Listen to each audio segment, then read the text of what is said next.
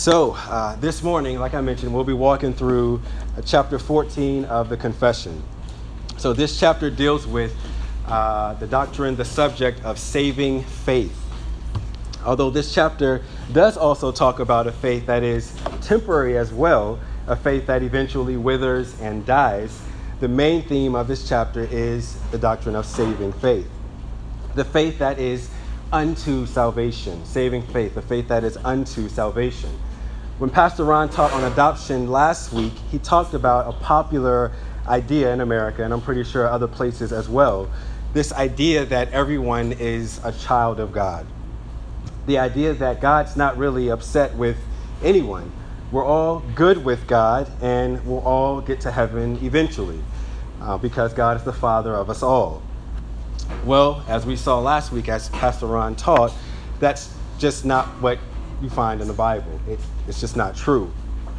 Uh, Pastor Ron explained that's why, uh, he explained last week why it's not true.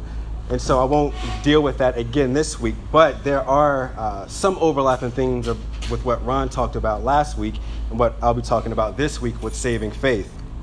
As many would say, God is everyone's father, the Bible makes it clear that God is the father of some and not others. As many would say, all you have to do is have faith in something and you'll be saved. That's not a true statement either.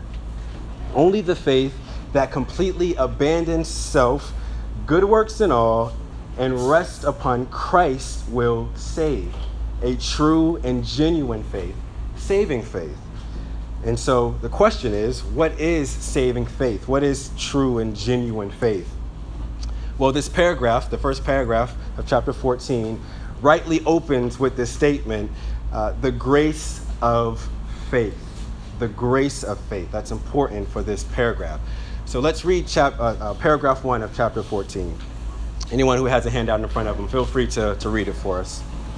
The grace of faith by which the elect are enabled to believe so that their souls are saved is the work of the Spirit of Christ in their hearts. Faith is ordinarily produced by the ministry of the Word, by the same ministry, and by the administration of baptism and the Lord's Supper, prayer, and other means appointed by God. Faith is increased and strengthened. Thank you, Jeremy. so this paragraph starts by saying, essentially, remember that it's not you. It's God who has saved you. It's not you. As sure as you wake up every morning believing, know that the Spirit is the one sustaining your faith. It's the Spirit who's doing it, it's God who's sustaining you. As sure as it was God who has decreed from eternity past to elect, it is God who, by His grace, has saved the elect and regenerated them through the Holy Spirit. This is the work of God. Uh, let me have someone read 2 Corinthians 4 3 to 7 for us. Even if our gospel is veiled, mm-hmm. it is veiled to those who are perishing, in whose case the God of this world has blinded the minds of the unbelieving, so that they might not see the light of the gospel of the glory of Christ, who is the image of God. For we do not preach ourselves, but Christ Jesus is Lord, and ourselves as your bondservants for Jesus' sake. For God, who said, Light shall shine out of darkness, is the one who has shone in our hearts to give the light of the knowledge of the glory of God in the face of Christ. But we have this treasure in earthen vessels, so that the surpassing greatness of the power will be of God and not from ourselves. Okay, thank you, Aaron. So, this paragraph in the confession starts by saying the grace of faith. Uh, essentially, it's saying uh, this faith, this saving faith, is given by God, uh, who is gracious to call uh, many to himself. In 2 Corinthians 4, Paul here, and speaking of this, the light that is shone in our hearts, points back to uh, creation and says, as God said, let light shine out of darkness, he says, in that same way, in your heart, he has said, let light shine out of darkness. It is God who has said, let light shine. It is God who powerfully works in salvation. And then in 2 Corinthians 4, it also says that we have this treasure in earthen vessels so that the surpassing greatness of the power will be of God and not of ourselves. Again, The point is that saving faith comes by the grace of God. God is doing that work. Then Ephesians 2 4 to 8 points us again to God and His mercy as He does what only He can do by giving His elect saving faith to believe. Ephesians 2 4 to 8. Let me have someone read that for us. But God, being rich in mercy, because of His great love which He loved us, even when we were dead in our transgressions, made us alive together with Christ. By grace you have been saved, and raised us up with Him and seated us with him in the heavenly places in Christ Jesus. Thank you, Vitor. so this paragraph goes on to say that this faith is um, ordinarily uh, produced by the ministry of the word, in paragraph one. In chapter 10 of the confession, we look at the effectual calling. That chapter reminds us that the Spirit of Christ is the one who inwardly regenerates the elect that chapter reminded us that the Spirit ordinarily does this by the ministry of the Word, the Word of God. So, whether it's heard or it's read, we see that this ordinary means uh, is articulated actually clearly for us in Romans 10 uh, 14. Well, I don't let you read all that. That's okay. Romans 10 14, which says, How then will they call on him whom they have not believed? And how will they believe in him whom they have not heard? And how will they hear without a preacher? So, the, the normal, the ordinary means by which the Spirit regenerates is through the preached word. And then Romans 10 17. So, faith comes by hearing, and hearing by the word of Christ. So, the confession says ordinarily, um, and I think there it's uh, making a distinction between what ordinarily happens in uh, those extraordinary circumstances in the cases of uh, elect infants or those who may have a um, mental um, disability. But ordinarily, it's through the means of the uh, preached word, uh, uh, heard or, or read. Okay. the second part of this paragraph, in keeping in mind what we just said um, in the first, by the same ministry and by the administration of baptism and the Lord's Supper, prayer, and other means appointed by God, faith, saving faith, genuine faith, is increased and strengthened. So notice it doesn't say that faith is caused by these things or that these things must be done in order for one to be saved. So it doesn't put the cart before the horse. It says saving faith, um, as a result of saving faith, it's actually increased and strengthened by these other ordinary means of grace. The, I think the, the thing that uh, man struggles with uh, naturally, so I just made a point that uh, it doesn't say, the, the, confession in this paragraph doesn't say that these things cause saving faith, but in a sense, they are uh, a result of, of saving faith. They increase the faith that's already there men uh, naturally have a desire to want to put the cart before the horse and say, um, taking the Lord's Supper is a means by which um, I am saved, or being baptized is a means by which I am saved, or any other number of things is a means by which I am saved. Men naturally want to sort of uh, pay their own way for, for salvation. But the confession makes a clear distinction here in saying that uh, the faith that is there already by God's grace, which He gives, is increased and it strengthens through these other means of grace. It, it, it's an, a, an insult to, to someone to go up to them and say, you know what, you're not really a good person. You're actually uh, a bad person. And there's nothing you can do to uh, save yourself or fix your natural condition. No, nobody wants to hear that naturally. It's, it, it's an insult. Um, we we want to feel like we are good people. We want to feel like we can do something to earn salvation. Um, and I think that's why this paragraph starts with the grace of faith. In other words, it's not you, it's God, it's the Spirit uh, renewing you. uh, continuing, this paragraph states that these means increase and, strength, and strengthen one's faith. So, really, what we have here is a list of several means of grace by which the Spirit uses to increase our faith. So we have one, the ministry of the word. We have two, uh, administration of baptism. We have three, the Lord's Supper. Four, prayer. And five, it says, other means appointed by God. So those other means uh, would include um, reading and meditating on the word, uh, fellowship, and other things as well. Um, even uh, suffering and trials are a means by which our faith is increased and is strengthened. And that list can go on and on with things that the Lord uses to strengthen our faith. But what the confession does here is list those things specifically mentioned as the ordinances of the new covenant. In other words, it mentions things that Christ ordained, which are a means of divine grace or a sign or symbol of a spiritual reality, such as baptism or the Lord's Supper. So the confession also mentions prayer and the word. So God uses these ordinary and common means to actually, again, strengthen and increase our faith. And I was working through this, I was thinking about a flock group we had last week at Pastor Jack's, um, and we were talking through Jonah. And I don't remember how we got on the topic, but we were talking about uh, the Lord's Supper as a, a, means of grace.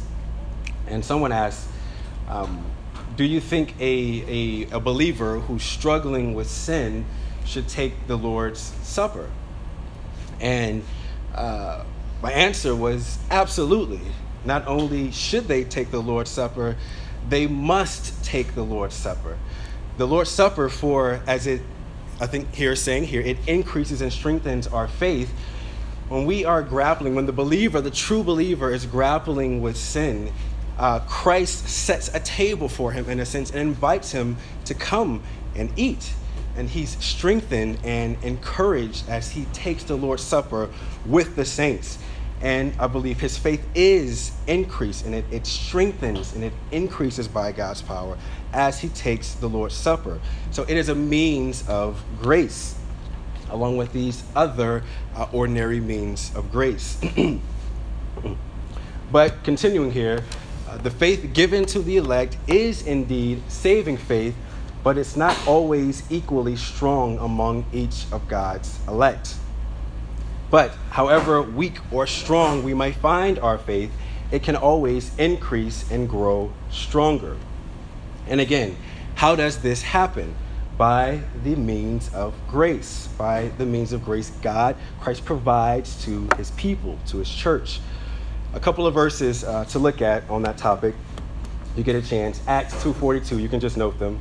Acts 2.42, uh, 1 Peter 2.22, and Acts 20.32.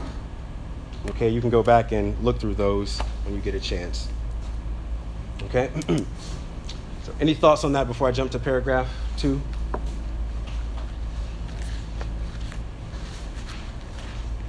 All right, let me have someone read paragraph 2 for us. this faith, Christians believe to be true, everything revealed in the Word, recognizing it as the authority of God Himself.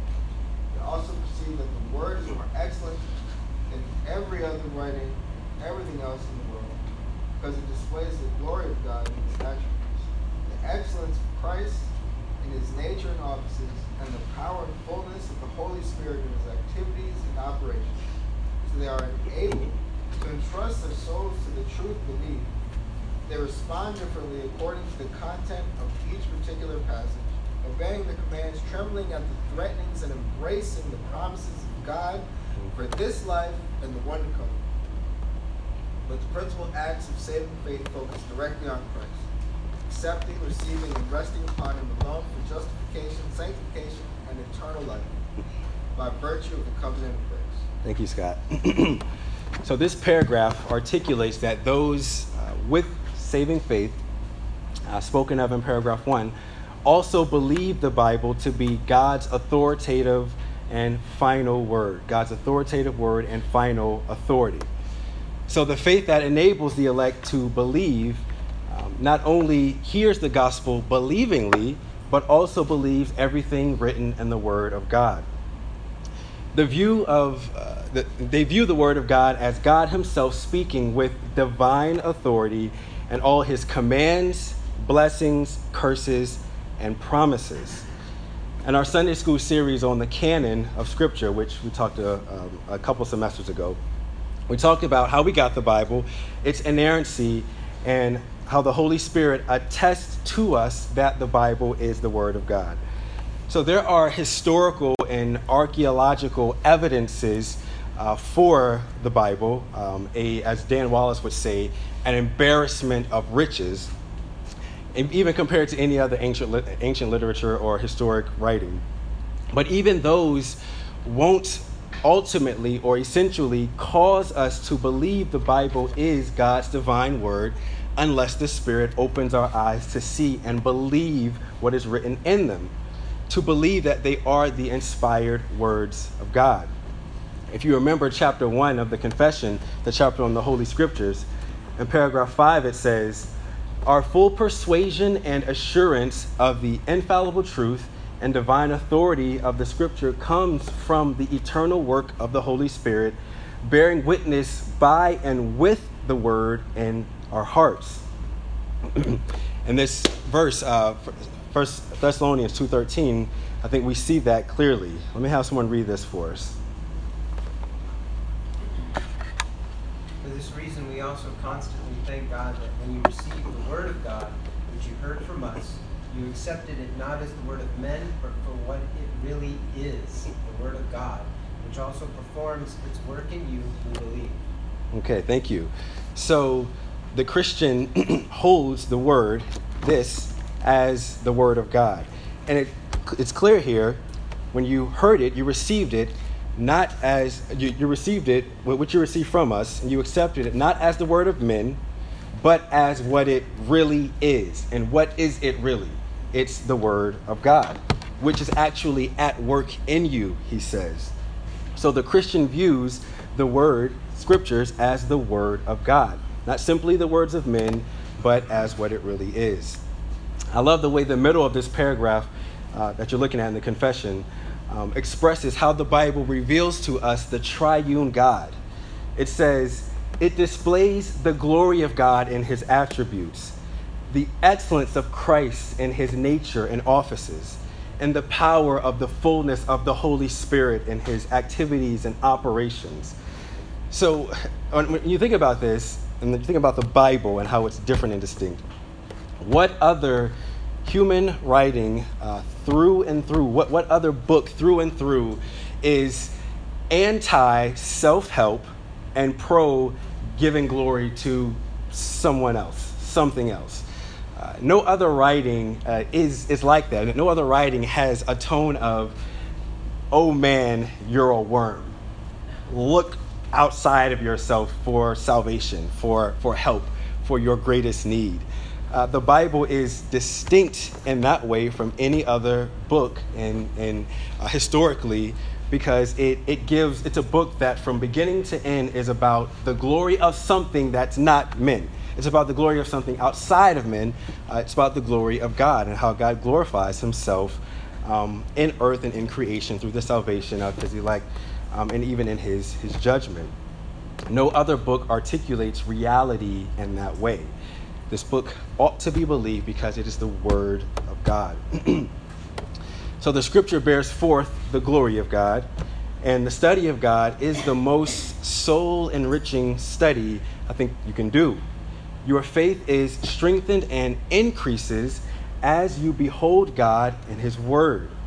So, even as we looked at chapter 8 of the confession a few weeks ago, the study on Christ the mediator reveals uh, even more of the excellency of Christ and his offices as we consider his faithfulness to communicate the word of God as prophet, his sinful mediatory role as priest, and how, as king, he cares for and protects his people from uh, their ultimate enemy, sin and Satan. And scripture shows us the work of the Holy Spirit. It's the Spirit who applies to us the benefits of Christ's sacrificial death. He works in bringing salvation and he causes sanctification to excel in the life of the Christian. And you'll notice as you study the Word of God, I know I've noticed as I study the Word of God and theology proper and all that you know we have in these doctrines in the Word, that uh, my faith it, it is uh, it is strengthened and it does increase and I do uh, love the Lord all the more as I see Him in His Word. So as we open up the Scripture and we behold the glory of God in His Word, we grow in a love for the Lord and we are being sanctified. Uh, sin is being uh, weakened as we behold God's glory in His Word. I had a friend uh, this this past week they uh, sent me a song that they found encouraging. And they said, man, this song, it just magnifies Christ. It's such a worshipful song. And it was interesting when I listened to the song, which I had heard before, but I really enjoyed it and I appreciated them sending it to me. Um, the song, it wasn't about how much I love the Lord and how strong my faith is in the Lord, um, which are cool. I don't have anything against songs like that. I, I do have something against songs like that. But this song wasn't primarily about me and my faith and love for the Lord. The song was actually about biblical theology. And it was tracing types and shadows from the Old Testament to the New Testament and how God, throughout redemptive history, is unfolding his plan of redemption. And it was a worshipful song. It was a song that magnified Christ right? It, it, my, I, was, I was strengthened and increased as I listened to the song about biblical theology, right? As we behold God in His Word, we are strengthened and we are increased. We increase in our faith for the glory of God. and it is a means through which uh, God uh, is a means that God has given for our increase in the faith. What was the name of the song? It was called um, priest judge. uh, some of you might be familiar with uh, the artist Timothy Brindle.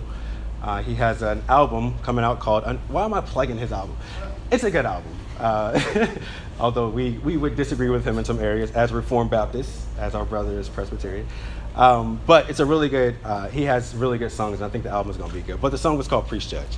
Um, and his album traces biblical theology. There's a plug for him. Maybe he'll pay me something for that plug. Um, okay, so moving on.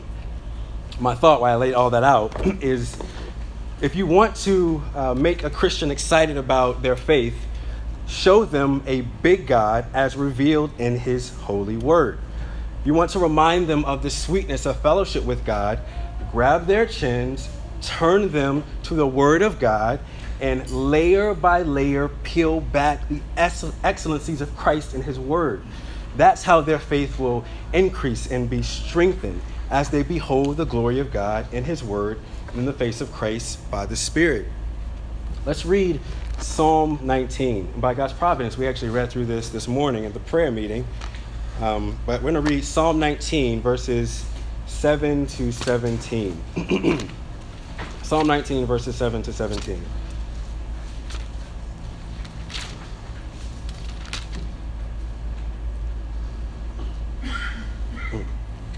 So I just want to look here at how uh, the psalmist, how David views uh, the word of God. Let's see the type of view he has of, of God's word. In verse 7, Psalm 19, it says, The law of the Lord is perfect. And I'm reading from the NASB. The law of the Lord is perfect, restoring the soul. The testimony of the Lord is sure, making wise the simple. The precepts of the Lord are right, rejoicing the heart. The commands of the Lord, the command of the Lord is pure, enlightening the eyes. The fear of the Lord is clean, enduring forever. The judgments of the Lord are true, they are righteous altogether. They are more desirable than gold, yes, much fine gold, sweeter also than honey and the drippings of honeycomb. Moreover, by them your servant is warned. In keeping them, there is great reward. Who can discern his errors? Acquit me of hidden faults. Also keep back your servant from presumptuous sin. Let them not rule over me. Then I will be blameless, and I shall be acquitted of great transgression. Let the words of my mouth and the meditation of my heart be acceptable in your sight, O Lord, my rock and my redeemer. Did I say to 17? It's obviously not 17 verses here. Uh, to 14, I mean. But you see here how uh, David views the Word of God. It's precious, it's pure, it's righteous, it's clean. Um, and the believer views the Word of God in the same way. By faith, he believes all that is written in it, and he's actually be con- being conformed by it. okay, moving on, uh, this paragraph also says that the believer, by faith, responds differently according to the content of each particular passage. In other words, by this faith, the Christian acts and responds to the different types of instructions found in the Bible. By this faith, the Christian yields in obedience to the commands. By faith, the believer trembles at the threatenings. Isaiah 66 2. Let me have someone read this for us. You can see it. For my hand made all these things. Thus all these things came into being, declares the Lord. But to this one I will look, to him who is humble and contrite of spirit, and who trembles at my word. Thank you. Him who is humble, contrite in spirit, and trembles at my word. As you read the word, there ought to be some trembling.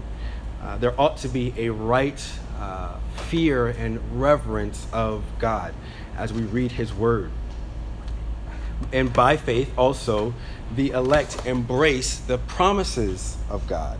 Hebrews 11:13 says, "All these died in faith without receiving the promises, but having seen them and having welcomed them from a distance and having confessed that they were strangers and exiles on the earth." If we only have faith in this life and no faith uh, in, or hope for the life to come, then we have no hope at all. Saving faith that believes in the God who justifies also believes in the same God who will glorify, which Romans 8:30 speaks of in past tense actually. And these whom he predestined, he also called, and these whom he called, he also justified, and these whom he justified, he also glorified. And who has purchased these things for us? Or what is the object that our faith takes a hold of?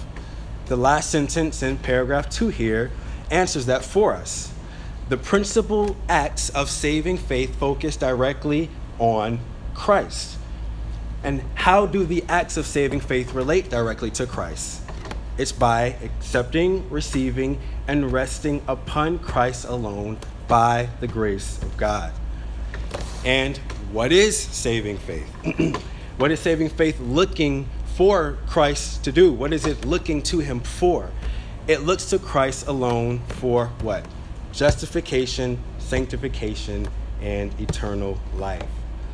So, to use Sam Waldron's definition, faith is the believing abandonment of ourselves to Christ against all issues. Faith is the believing abandonment of every hope and the co signing of our whole destiny into the hand of Jesus Christ. The Bible emphasizes faith as believing in, believing into, or believing upon Christ. In John 1:12, believing is tied to receiving Christ, and the opposite of that receiving Christ is rejecting him. Let's read John 1 uh, 11 to 12. Someone can read that for us. He came to his own, and his own people did not receive him. But to all who did receive him, who believed in his name, he gave the right to become children of God. Okay, thank you. Uh, there are those who did not receive him, but there are those who did receive him who believed. So there's a connection here between uh, the receiving and the believing. And in John 6:35, 64 to in, in John 6, 64 to 65, believing is coming to Christ and resting upon the provision made for us and our salvation by him. So John 6 35 someone can read that for us. Jesus said to them, I am the bread of life. Whoever comes to me shall not hunger, and whoever believes in me shall never thirst. Okay, thank you. and then John 6, 64 to 65 says, But there are some of you who do not believe, for Jesus knew from the beginning those who were who who were who were who did not believe, and who it is who would betray him. And he said, This is why I told you that no one can come to me unless it is granted to him by the Father. No one can come unless it's granted to him by the Father. No one will believe savingly unless it's granted to them by the Father. And finally, Acts 16:31 says simply, they said, and this is Paul and Silas talking to the Philippian jailer in Acts chapter Acts chapter um, 16. They said to him, "Believe, believe in, believe on." Uh, in the Greek, believe on, believe upon, believe into the Lord Jesus Christ, and you will be saved, you and your house household. so the reality of what saving faith is, as believing upon Christ also guards, guards us against a very popular, popular idea that saving faith is just a mental assent to biblical truths. Intellectual assent alone uh, will not save a person. An intellectual grasp of the Bible that does not lead us to the right knowledge of our natural condition and desperate need for a Savior is vain. We just become slightly smarter people who are still dead in our sins. Intellect is important, but intellect must become heart conviction, which in turn takes hold of Christ as the object of saving faith. Um, a few more words on this paragraph before we jump to the last. All of the benefits of Christ's work, uh, his, the, the, his person work, are received by faith but we take possession of them by virtue of the covenant of grace. Uh, that covenant, the covenant of grace, is rooted in the covenant of redemption. The covenant of redemption is the covenant made between the Father and the Son in eternity past. The covenant of grace is rooted in the covenant of redemption. The covenant of grace is the covenant of redemption applied and the covenant of works fulfilled. Christ fulfilled the terms of the covenant of works on our behalf so that we can be partakers of the covenant of grace and all its benefits, which are given to us through Christ. and what Christ has done and accomplished is applied to us by the Spirit to the praise of God's glorious name. Okay? all right. Thoughts, any thoughts on that before we jump to paragraph three?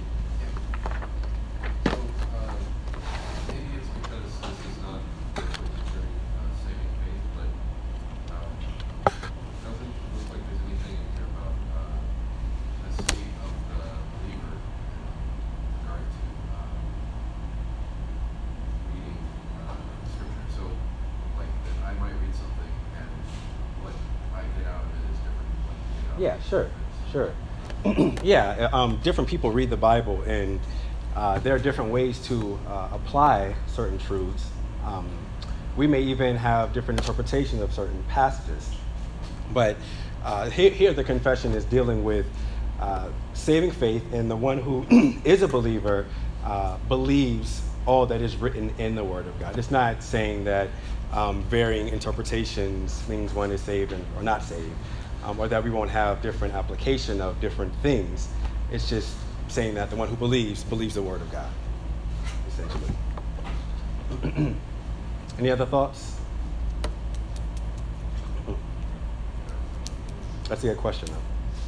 Just to add to that, it seems that um, the last sentence there sort of answers that that concern. Like if every Christian is interpreting the Bible differently, there is still focus that I think we have in common that that makes it uh, true saving faith. The, the last sentence there, but the principal act acts of saving faith focus directly on Christ, accepting, receiving, and resting upon Him alone for justification. Right. Right. You know, so, so right.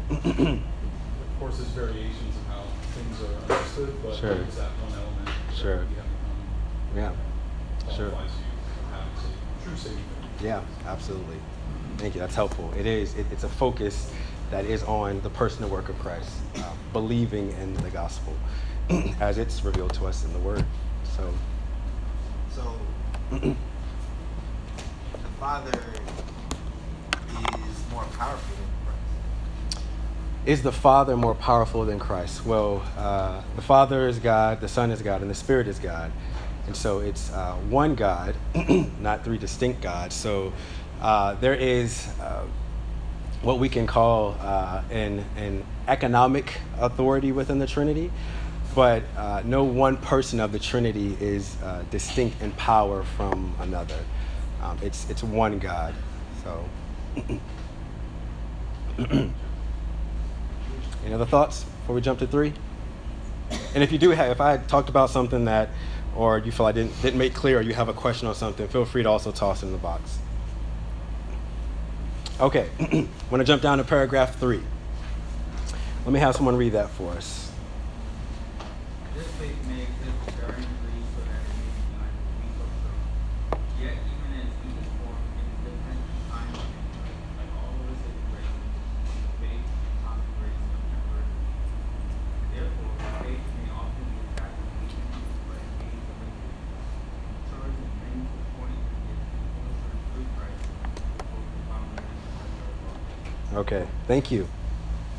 So, this last paragraph transitions to clarifying the distinction between true saving faith and the false faith of those who only believe temporarily.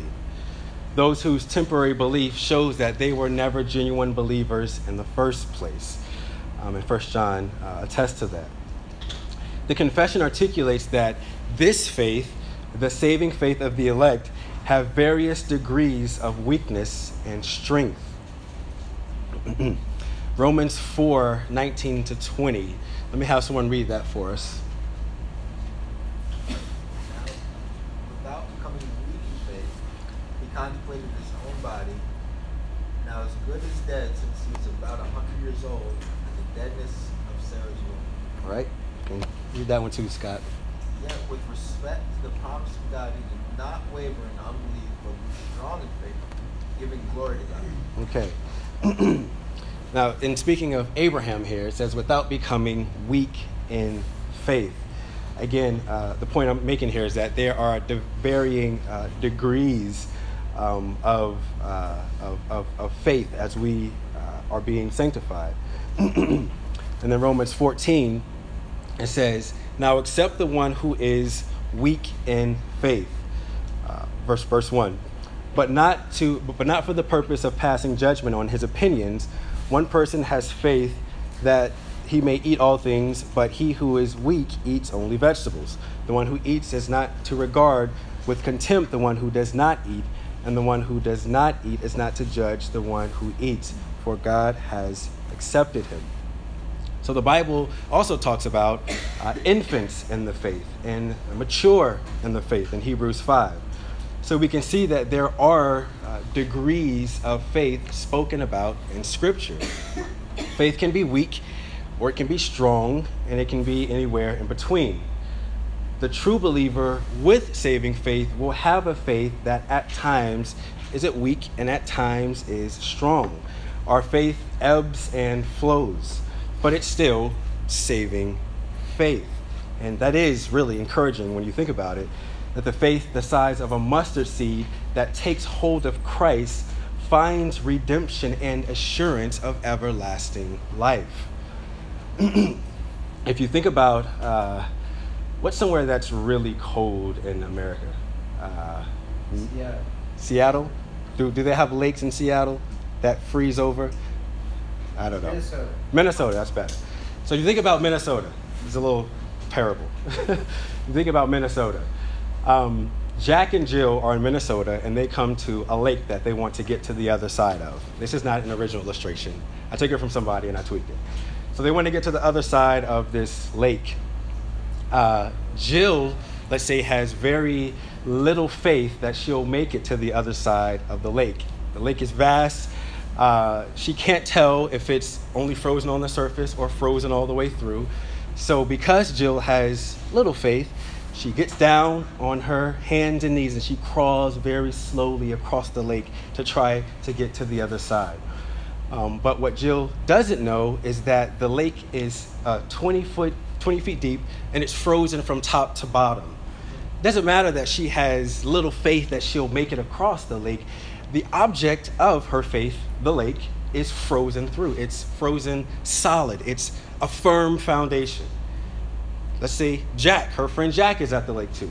Jack is just amped up because he has so much faith. He is fully confident that he'll get across this lake. Uh, the lake that Jack is at is not frozen through. There's a thin layer of ice on the surface. Like when you put a cup of water in the freezer for 45 minutes, it has a thin layer of ice. You could poke it, your finger go right through. That's pretty much his lake. But he's fully confident. He has all this faith. He comes to the lake and he runs out in all confidence. It doesn't matter how strong his faith is, Jack's going through the lake. He's fallen into the freezing water of the lake, right? So the point of that story is to say that great faith uh, that takes hold of air and uh, little is, is always and will ever be distinct even from little faith that takes a hold of the object of the person and work of Christ. Right? There's a distinction between those two. uh, great faith take take great faith that takes a hold of air um, on, on the other end of that, even, is the same as false faith that only claims to take hold of Christ, that only claims to take hold of Christ. Neither of those are saving faith. Okay? I hope that was help, helpful. If it wasn't, write it in the box and let me know, and I'll change it. So, continuing. Weak and small faith is still different in kind or nature from those who seem to have true faith but end up being shown to be temporary believers. Even small saving faith is completely distinct from false faith. The paragraph goes on to say that the faith of the elect is different in kind and nature from temporary believers. But the faith that all the elect have have been given is the same kind of faith. And what kind of faith is that? It's saving faith. The Apostle Peter in 2 Peter uh, 1 1 says, to those who have received a faith of the same kind as ours, but by the righteousness of our God and Savior, Jesus Christ. I have that slide? No. the same kind of faith that the Apostle Paul was granted by the Father is the same kind of faith given to the elect. The same kind of faith that King David was granted by the Father is the same kind of faith given to the elect the same kind of faith that Mark and Mary and Peter the apostle were granted by the Father is the same kind of faith given to the elect. And what kind of faith is it? It's saving faith, distinct from false faith. And so, a question um, that we can ask to sort of help us better walk through what this paragraph is communicating is what is the character of the temporary believer's faith? What is that look like. Uh, Sam Waldron, in his commentary on the 1689, is helpful when he says, The commitment of such people with false faith is phony and cannot lead to a valid, lasting, and true walk in the way of Christ. Commitment is the test of conviction. If you say that you believe the Bible, you live, you, your life must be radically altered by its truth they will lead a whole souled uh, commitment to Christ as Savior and Lord. If they do not, their faith is a sham. He goes on to say, It is not enough to smell, admire, or talk about the gospel meal, and I love this illustration, but we must eat it. Otherwise, it will not save us. Faith also involves a personal relationship with Christ, he says. It is entrusting ourselves to another person, it is entrusting ourselves to Christ's protection and leadership. The distinction between true faith and false faith. Now let's see what God Himself says in His Word about those who believe temporarily. Now I'm just going to sort of move through these. You can note them and follow along in your Bible if you'd like to, but they won't be on the screen here. First, Matthew 7 21. So, again, we're sort of trying to get an idea of what that false faith looks like. Matthew 7 21 to 23. Jesus says, Not everyone who says to me, Lord, Lord, will enter the kingdom of heaven, but he who does the will of my Father who is in heaven will enter. Many will say to me on that day, Lord, Lord, did we not prophesy in your name, and in your name cast out demons, and in your name perform many miracles? And then I will declare to them, I never knew you. Depart from me, you who practice lawlessness. So there's a profession with the lips but there is a practice of lawlessness, a practice of wickedness. Let's turn over to Matthew 13. Matthew chapter 13, verses 4 to 9.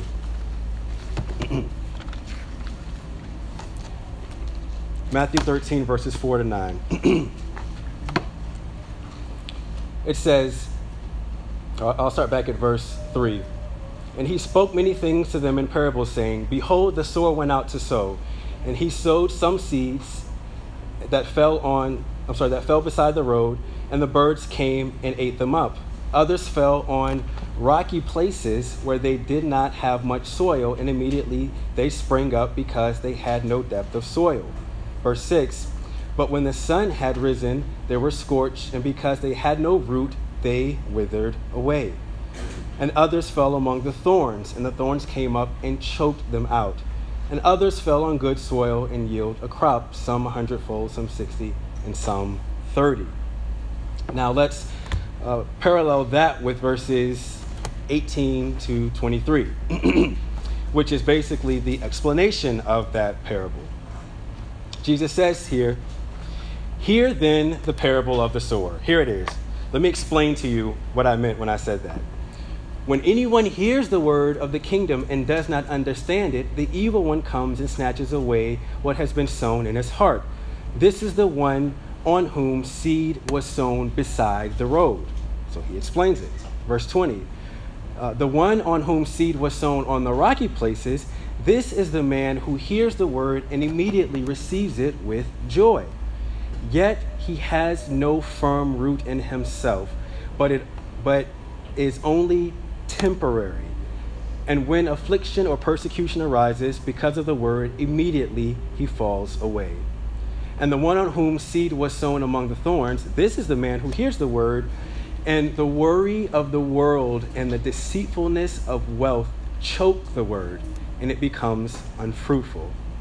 And the one on whom uh, seed was sown on the good soil, this is the man who hears the word and understands it, who indeed bears fruit and brings forth some a hundredfold, some 60, and some 30. So he explains the difference in this parable between those who hear and believe and those who hear and appear to believe but have no root in them. They fall away. now, let's jump to another passage. We actually see this uh, live in action in the Bible um, and we see it uh, happen to a man, and it's a, pa- it's a man that Paul at one point called his fellow co worker. And that man's name is Demas. Let's turn to Colossians 4.14, and we'll read that alongside uh, a passage in 1 Timothy.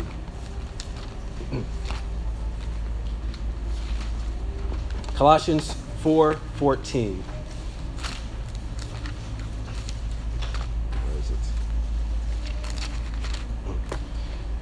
Colossians 4:14 says, it's just a short one here. Uh, Paul writing says, Luke, the beloved physician, sends his greetings, and also Demas. So Demas uh, apparently was with the apostle Paul and others as he uh, planted churches and ministered the gospel. But if you read that alongside 2 Timothy 4:10, it gives you, I think, a peek into uh, a man who really was uh, the soil or the, the hard ground in Matthew 13. 2 Timothy 4.10. Speaking of the same Demas, I'll start at verse 9. Make every effort to come to me soon. For Demas, same Demas, having loved this present world, has deserted me and gone to Thessalonica. Uh, Crescens has gone to Galatia, Titus to Dalmatia. Demas, having loved this present world, has deserted me. And so you see here in Demas, uh, someone who was in love with this present age and who has deserted uh, Paul. Right? It's, it's a real life picture of Matthew 13. and then I'll read one more uh, Hebrews 6. Hebrews 6, 1 to 12. So, again, I, I want to make a distinction here between uh, saving faith and false faith. Hebrews 6, 1 to 12. And we'll probably close with this. Yeah, we'll, we'll close with this. So, starting at verse 1 in Hebrews 6, he says, Therefore, the writer of Hebrews says, Therefore, leaving the elementary teaching about the Christ, let us press on to maturity, not laying again a foundation of repentance from the dead works and of faith towards Christ, of instruction about washing and laying on of hands and the resurrection of the dead and eternal judgment. And this we will do if God permits. For in the case of those, so there's a transition from we, us to those who have once been enlightened and have tasted of the heavenly gift and have been made partakers of the Holy Spirit and have tasted the good word of God and the powers of the age to come, and then have fallen away, it is impossible to renew them again to repentance, since they again crucify to themselves the Son of God and put him to open shame. For ground that drinks the rain which often falls on it and drinks forth vegetation useful to those for whose sake it is also tilled receives a blessing from God. But if it yields thorns and thistles, it is worthless and close to being cursed, and it ends up being burned. Verse 9 But, beloved, we are convinced of better things concerning you, and things that accompany salvation though we are speaking in this way, for God is not unjust so as to forget your work and the love which you have shown towards his name, and having ministered and is still ministering to the saints. And we desire that each of you show the same diligence so as to realize the full assurance of hope until the end, so that you will not be sluggish, but imitators of those who through faith and patience inherit the promises. So, Hebrews 6 lays out those who, I think, are the same as we see in Matthew 13, having received uh, the word, but having no root in them, have fallen away. Now, at first glance, the language here is so strong, you would assume, I think, that, well, this has to be a believer who's genuinely saved, but then uh, he falls away. but he was saved, but now he's not saved. The language is very strong language, but I don't think that's what's happening here. I don't think it's someone who's uh, saved and now is not saved. It's someone who was never saved in the first place. And if you look at the language of Hebrews 6, uh, he goes from language like us and we, and then he transitions to those who do these things. Then he transitions back to, but of you I am sure of greater things. And so there's a transition from those who have genuine believe, genuinely believed and have saving faith, and those who appear to have had saving faith but fallen away, and those again who have saving faith. Very helpful commentary on this. Hebrews. Richard D. Phillips. If you don't have this, you should pick it up. This is actually a gift from Pastor Ron. Thank you, brother. Um, you have served me well this day. Um, but he, he lays out here, I think, a distinction between those with saving faith and those without saving faith. I have more here that I won't be able to get to for the sake of time. I'll stop. But in this, uh, in this chapter on saving faith, uh, the major themes are that uh, God is the one who is saving, He's the one sustaining you. It's not you. God has done this miraculous work of um, drawing you to Himself that faith increases and is strengthened as we attend to the means of grace. Um, if you're discouraged and you don't want to uh, come to service, get up and come to service. If you are discouraged and you feel like uh, you shouldn't take the Lord's Supper because you're struggling with sin, you're struggling with sin, take the Lord's Supper. Attend to the means of grace that your faith may increase and be strengthened. And then, lastly, here, uh, there's a distinction between saving faith uh, and faith that appears to be saving faith of those who fall away. And we have to be uh, mindful and careful as we encourage one another that we don't assume that someone is an unbeliever because they may be struggling with assurance of their faith. Uh, it takes wisdom and discernment to come alongside people um, to encourage them. And I, I know the struggle. Uh, one side of you doesn't want to um, give someone who's not a believer false assurance, but the other side of you really does want to come alongside the true believer and say, Look to Christ. Uh, Hebrews lays out over and over, uh, the writer of Hebrews wants his um, uh, listeners, his readers to know uh, you should have full assurance, be encouraged in full assurance of your faith. Um, and so, as we try and discern that, we just have to be mindful and careful how we come alongside one another. But although it wanes and it waxes and it ebbs and flows, that chart that Pastor Ron pointed out last week, it's sort of up and down, but progressively up. Uh, the down in that is always you, and the up in that is always Christ. It's always God sustaining you. Um, so be encouraged by that and uh, continue uh, in steadfast hope in Christ um, and saving faith. So that's all I have for us uh, this week. Next week, we'll jump to chapter 15 of the confession. Let me pray.